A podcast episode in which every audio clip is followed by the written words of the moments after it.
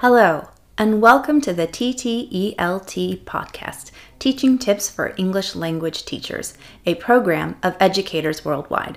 I'm your host today, Jennifer Gonzalez, and joining me is the rest of my team as we have a discussion about assessment. So welcome, Amy Alice Chastain, Doctor Eileen Hale, Kira Sage, Beth Trudell, and Doctor Peter Edwards. You may have heard them on some of our past podcasts as they shared their expert advice and teaching tips on a wide variety of topics for teaching English language learners.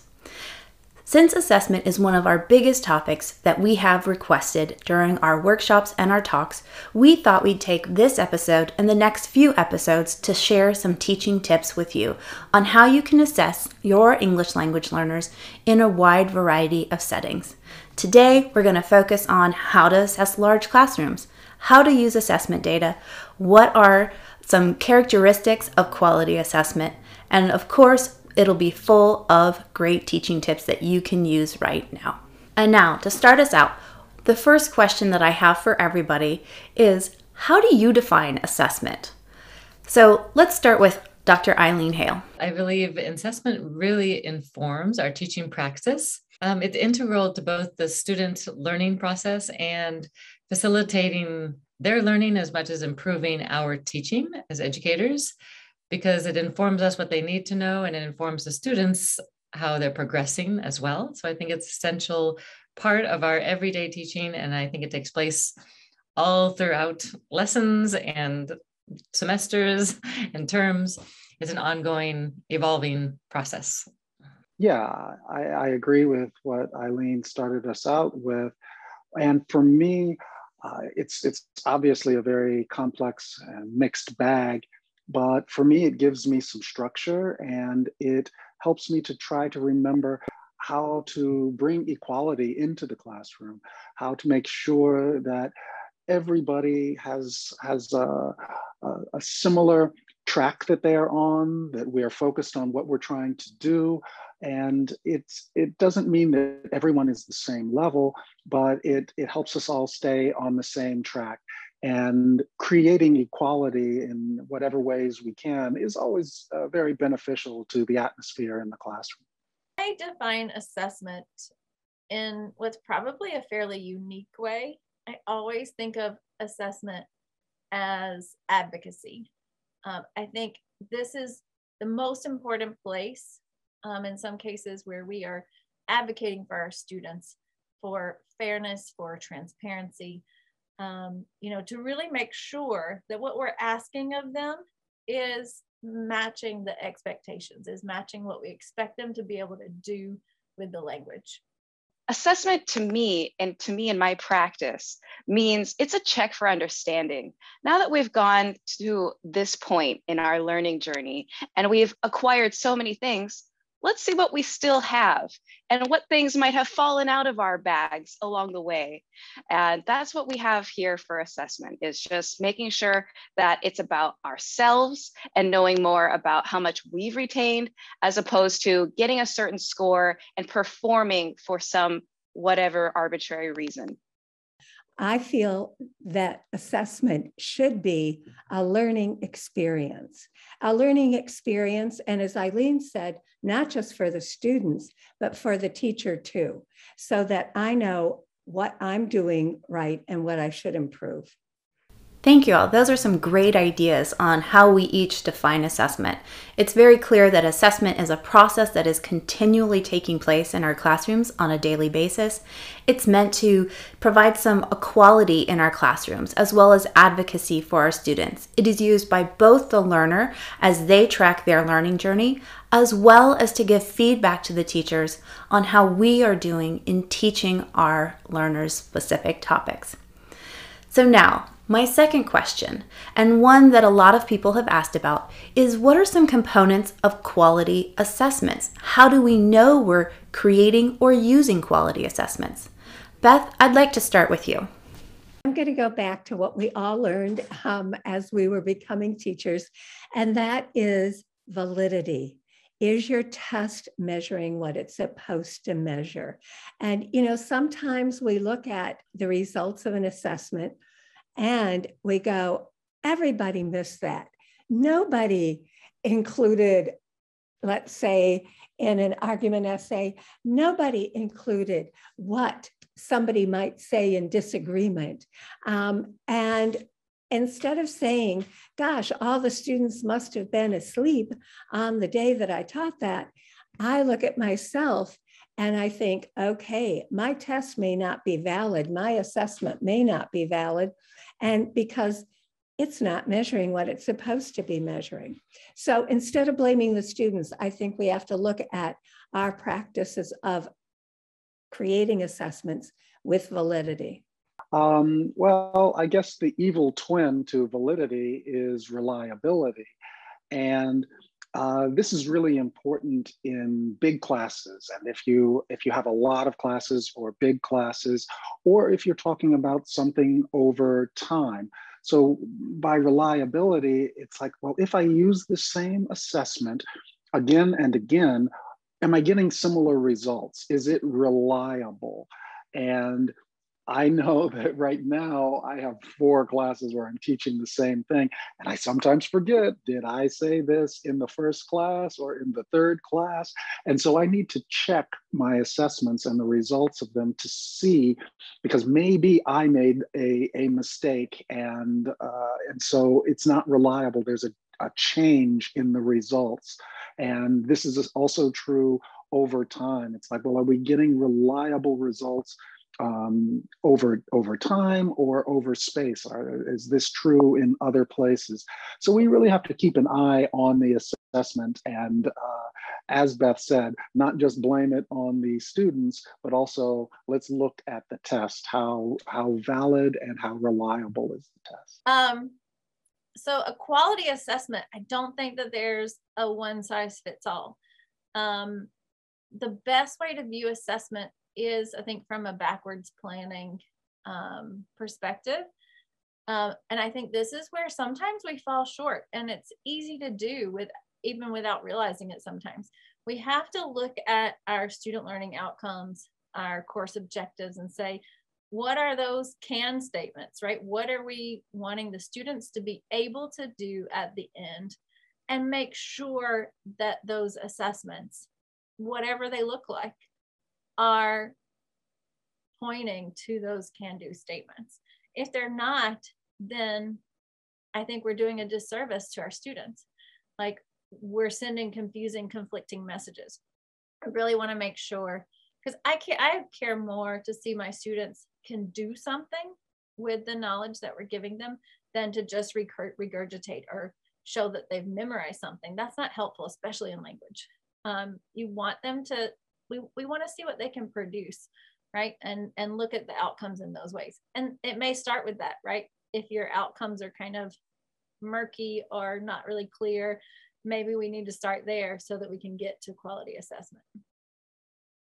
One thing that I love about having the freedom to make my own games, to make my own assessments from scratch, is tailoring that content to my student's situation. In my personal teaching practice, I'm working on with a lot of one-on-one or one to a few situations. Um, so in that case, I get all of the fun and making sure that if my student really loves Dog Man, I'm going to make a Dog Man test. I can still test them in the skills. Do they know adverbs? Do they know adjectives? And I can still put that in a fun context. So for me, it's about making sure that whatever is in your test question, that your student is aware of that. If your student lives in a country where they don't have skyscrapers, don't use the word skyscraper on your test, for example. And so that's the only thing I would say to teachers, to be really sure that whatever vocabulary, whatever grammatical structures you're putting into your test, make sure that you've already covered that and that your student has some experience with that beforehand. Um, I think quality assessment is ongoing assessment, both informal and formal. As I mentioned, I think you can assess at the beginning of class to see if they remember what you taught before, the day before, the week before. Um, Take assessment like you're taking their pulse, if you will, in the middle of the class. Take a break, say, what did we just cover? Have a time for question and answers. And of course, at the end of class, as the traditional type of exit slip or a time for questions for what did we not understand, what do we still want to know, the traditional K W L chart. So leave them with what do you want to know at the end of class and have them share questions. These are great points. I heard in here that we need to make sure our assessments are valid as well as reliable. And when we're thinking about reliability, it's reliability over time and a reliability across different raters. But also very important that our assessments are relevant, that they are measuring what we think they're measuring, and that they are related to our learners so that the content or the context of the assessment is related to our learners. And finally, that assessment happens continually. It's both informal and formal over the period of time that we are working with our learners. So now on to my next question, and I'd like to take a little peek into each of yours teaching environments. So my next question is, what does assessment look like in your classroom? Kira, let's start with you. Assessment looks a little bit differently in my classroom or my hybrid learning environment. I don't like to use, I don't like to print out a lot of paper or waste trees. Those types of tests tend to scare people, and that's not what I'm trying to do here with the English language. I'm trying to lower that affect, affective filter and get people excited about their progress. So I do this, my assessments are actually games. If you've seen my episode, that's on low prep or no prep games with Wordwall. Wordwall is my go-to tool for making, for example, Pac-Man style games. It's either you know that vocabulary word or that purple monster is going to eat you.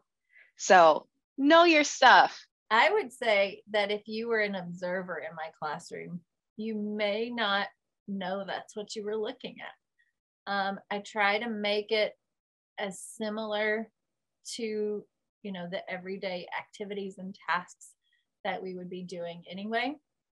A lot of assessment um, for me is, like I said, just kind of repeating things and then deciding when they seem to have the hang of it, when they seem to, you know, feel more comfortable and say, okay, now I'm going to count this one, you know? Um, so um, I think of like most recently, like in listening, Um, or not listening, speaking class, like an oral skills class. Um, a lot of that is just in very authentic practice of pair discussions or small group discussions, seeing that they can do something with what we, excuse me, seeing that they can actually do something with what we've been practicing, and they can listen to each other, they can repeat things, they can, um, you know, achieve the functions of the language. These days, I am working with quite large classes, and not so much that in my one classroom, I have a lot of students, but uh, the assessment goes across several sections, and I have many colleagues and we're all teaching the same thing. And so we have to find some standards with our assessment across all all places, and uh, we've we've talked about equality. It's kind of a, a fun and exciting thing to try to make a wide hundreds of different people feel very comfortable that they are being treated fairly, and that's you know that's a very key moment, because Uh, as soon as they're feeling that they're not being treated fairly, the motivation to learn goes down. It was so great to hear how assessment looks in each of your different learning environments, whether it's games in an online learning um, platform or space, to assessing in small groups or pairs, or building that alternative assessment where you're making an authentic type of assessment environment for the writing practice. And also being able to coll- collaborate with your colleagues if you're doing assessment in large class settings or course settings across different sections. These are all great tips, so thank you for sharing those. Now my next question is, if you had one tip to share with our listeners about assessment, what would it be? Eileen, let's start with you. My assessment tip would be continually assess, and as was previously mentioned, assess for things that are most relevant, as you and Beth mentioned, Jen, that are relevant for your life outside the classroom. because we can get caught up often in the book knowledge and what we're supposed to teach for the given curriculum in our school district or classroom or university. But I think most important, as Beth said, five years from now, what do you need to know to use in the real world? So my biggest tip is focus on assessing what they're going to use daily outside of the classroom. I, I like what Eileen just said. And what we're getting from, what I'm getting from the conversation is just this wide rainbow of different things that we can do with assessment. I like sometimes to have some very very low stakes assessments where it's kind of gamified, similar to what Kira was saying, but just where you can have some points or some things that are going on that are, are fun and, uh, and exciting. But we all know so many of our students love video games, but they can get maybe a second chance. They get a score, they get something that's happening and it keeps it exciting and going, but the stakes are low. So having some assessments that actually do not impact their final grade in the course, but allows a little bit of excitement and fun in the classroom. I, I like to do that occasionally outside of the uh, actual scores that uh, will be their final grades. I agree with everybody about how application is so important. And um, at my university, we had to have two quizzes at certain times. And, you know, I really disliked the multiple choice, the true or false, that quiz that they've been doing all their lives. And so I always have my students keep a learning journal on what helps them to learn and the barriers to learning. And I asked them to write in their journal for our quiz um, about how they were going to apply the skills. We had just been working on paraphrasing and some other elements of a summary. And how would you apply those in your other classes? How will this help you in your other university classes? And they said, let's do that kind of quiz all the time. They enjoy the journal writing and they enjoy thinking about application. I think that one of the most important things that we can do from an assessment standpoint as the teachers that have control is to really look at our rubric. Um, be sure that our rubrics are strengths-based rather than deficit-based. Be sure that a perfect score doesn't equal perfection, you know, in a prescriptive way. Um, as, as listeners can tell in this, I have false starts, I'm retracing my steps, I'm probably making grammatical errors um, to communicate because I'm speaking spontaneously, right? And that's natural language. Um, and so being sure that what we're rating is balanced, that, you know, grammar is not half of, you know, a score, and, and the perfect grammar is the expectation for, as just as an example, you know, in my rubric, that might be like a sixth or something in a speaking rubric. And I'm looking at content. I'm looking that they're able to keep conversation going. I'm looking that they're able to use those turns, those moves, that they're able to use um, materials, information, refer to sources, um, work together, and that I can understand them. I can clearly um, comprehend what their ideas were, what their contributions were to that conversation. So that would be um, my biggest tip, where I think some people, they don't think through totally when they're assigning numbers, what those numbers translate to, and is that an accurate, valid score for what they just accomplished. Once again, there were some great tips there. Some of the things that really stuck out for me was to make sure that when we are assessing our learners, that the assessment is connected to what our students actually need to know or be able to do with the language in their real life. Also, sometimes we need to make our st- assessments low stake, meaning that they don't have a big impact on the overall grade of our students. Next, when you're thinking about the assessment, whether it's a rubric or some other guide to how we are evaluating our learners, make sure that you're evaluating what you think you are. Finally, test out some of these alternative assessments. I really enjoyed the journaling idea that Beth shared. So my next question comes from our audience, and it's around large class sizes. Many of our listeners work with class sizes of sixty to one hundred or more students, and they want to know, how do you assess large classes? Peter, I know you do a lot of work with large classes, so let's start with you. It's always a challenge to deal with a large number of students. Uh, my colleagues and I, we work really hard at uh, creating rubrics so that we can be standardized and all working together. I think that with these large numbers of students, uh, one of the things that we do, connected with the idea of a rubric to, that gives that equality and that standardization, is Uh, in some ways, that rubric becomes like the mountain that we are climbing. And we're kind of climbing that together. And we can not so much be in a situation where I am the teacher and you're doing this for me, but that we're all doing this to climb that same mountain. And it gives us as, as teachers, as educators, it gives us an opportunity to really believe in our students. And And that's a way to do on a large scale that we're not just doing on a one-to-one because we have so many students, but on a large scale, we can say, come on, everybody, let's climb that mountain. Let's do it. We can we can get to the top of this rubric. And it's uh, it's there, there's a lot of, uh, of research saying that one of the best motivators for students is when they believe that their, their teacher believes in them. And that's a way that you can do that with large numbers, have that thing outside, that rubric. It's kind of, you know, impersonal, but then that can be the enemy that we're all fighting together against. That rubrics are very important. And you, we're going to talk about taking rubrics from the teacher's hands to the student's hands and having students create rubrics. But one of the things that I do with large groups is I turn those large groups into small groups.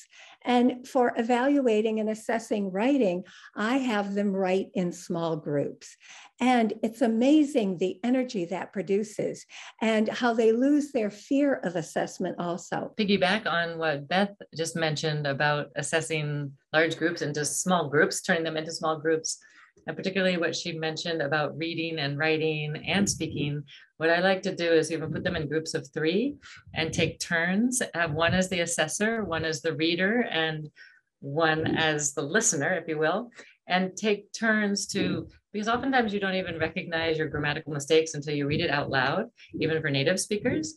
So I think it's really helpful for one to be reading, one to be listening, and one to be, like the teacher, evaluating, and switch the roles so that they all get that chance to evaluate each other, give the feedback.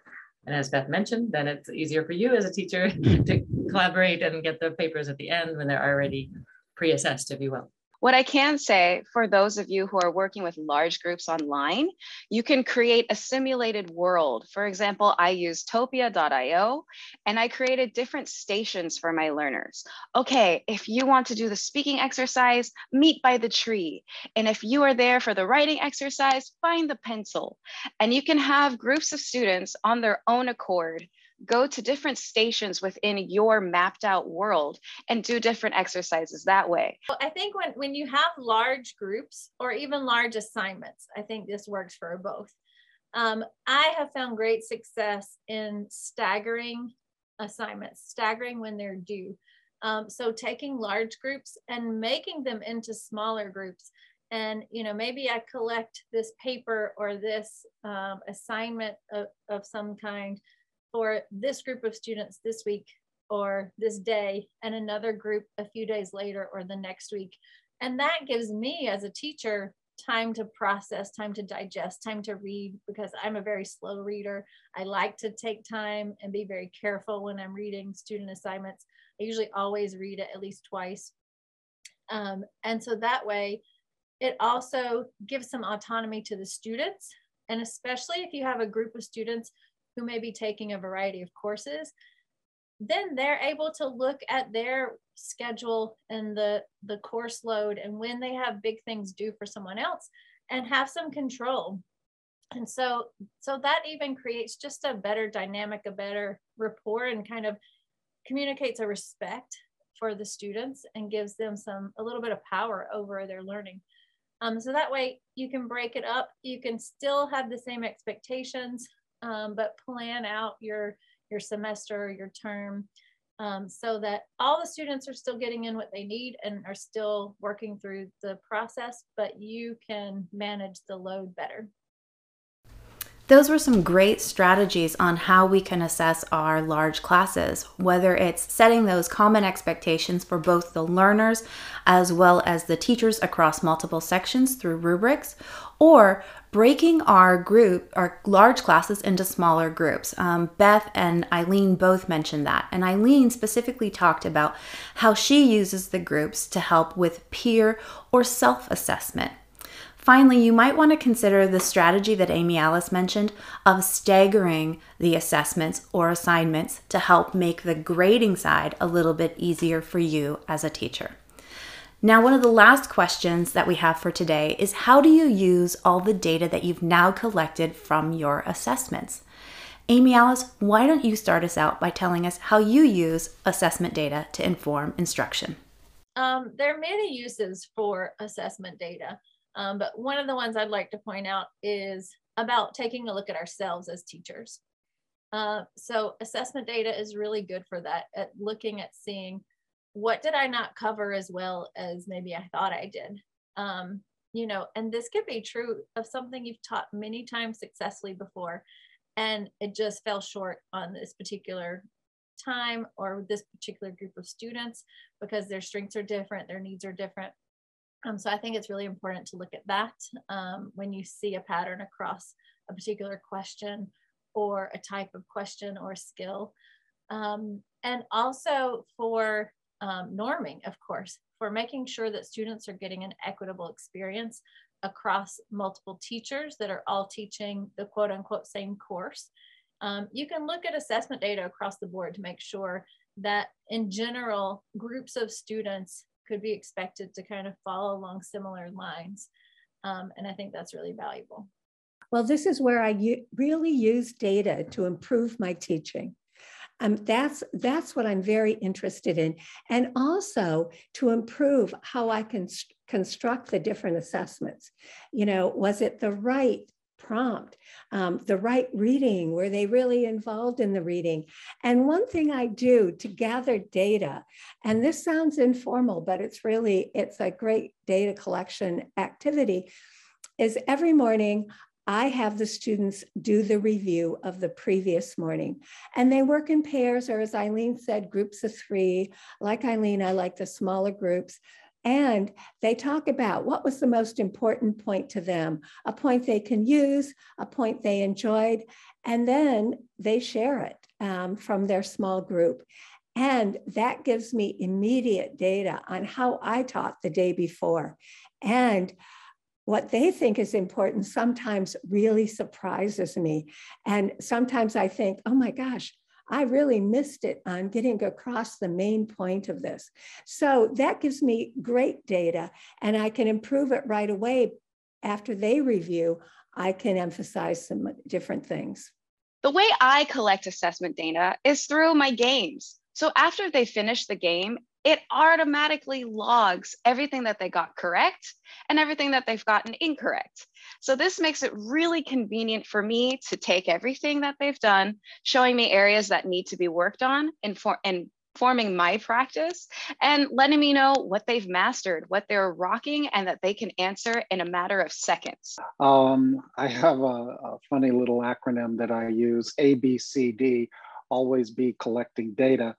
And uh, I, I use this with my students to always be charging devices, because they always say I only have five percent left on their phone. Anyway, um, moving away from the purely instructional side of data, I think it's important for a lot of us as educators to think in terms of professional development and how you might be able to publish something or do something with some of the data that you have. So, Finding, uh, doing some simple things with uh, Google Forms or, or something like that, where you can collect some da- data and maybe even be balancing it a little bit, where it's helping your class and also informing you and how things are going, and, and to think, you know what, I might be able to give a presentation on this uh, in the next series of, of conferences coming up. So uh, it helps us to interact with, with what we're doing on not just the daily class time, but also thinking broader, how this is going to improve me as, as, uh, as a professional in my career. So there's a lot that we can do with an assessment. And sometimes it's as, as fun and easy as asking the students, well, which of you know these things that we've done in class uh, is most interesting, and turn that into uh, a paper, an abstract, or a presentation at a conference. So always be collecting data. So as you can see, there's a lot of ways that we can use our assessment data. And one of the biggest ways is to start by reflecting on your practice as a teacher. Have you been teaching what you think you've been teaching? How are your students progressing through the progress? It's also a great way to give feedback to your learners on what they've mastered and what they still have left to learn on a topic. And then finally, Peter sums it up greatly with A B C D. Always be collecting data, and that you can use that data not just for giving feedback to students and reflecting on your teaching practice, but also as professional development by sharing it with others at conferences or through articles that you've written. Those were some great teaching tips. So thank you, Doctor Eileen Hale, Amy Alice Chastain, Beth Trudell, Kira Sage, and Doctor Peter Edwards. You have given us a lot to think about and a lot that we can use right away to improve the assessments with our English language learners. So remember to keep listening to the next few episodes if you want more great tips on assessment with English language learners. We're going to have an episode on formative assessment coming up, as well as how to develop and use rubrics to assess your learners, and a really neat Uh, assessment strategy for reading comprehension that also uses speaking skills. Now, if you want to stay up to date with us here at T T E L T, then you can join our T T E L T dot org website. Sign up for our weekly newsletter. You can also find us on social media, on Facebook, Twitter, LinkedIn, YouTube, and you can follow us wherever you get your podcast. So stay up to date with us, and we'll see you next time. Thank you.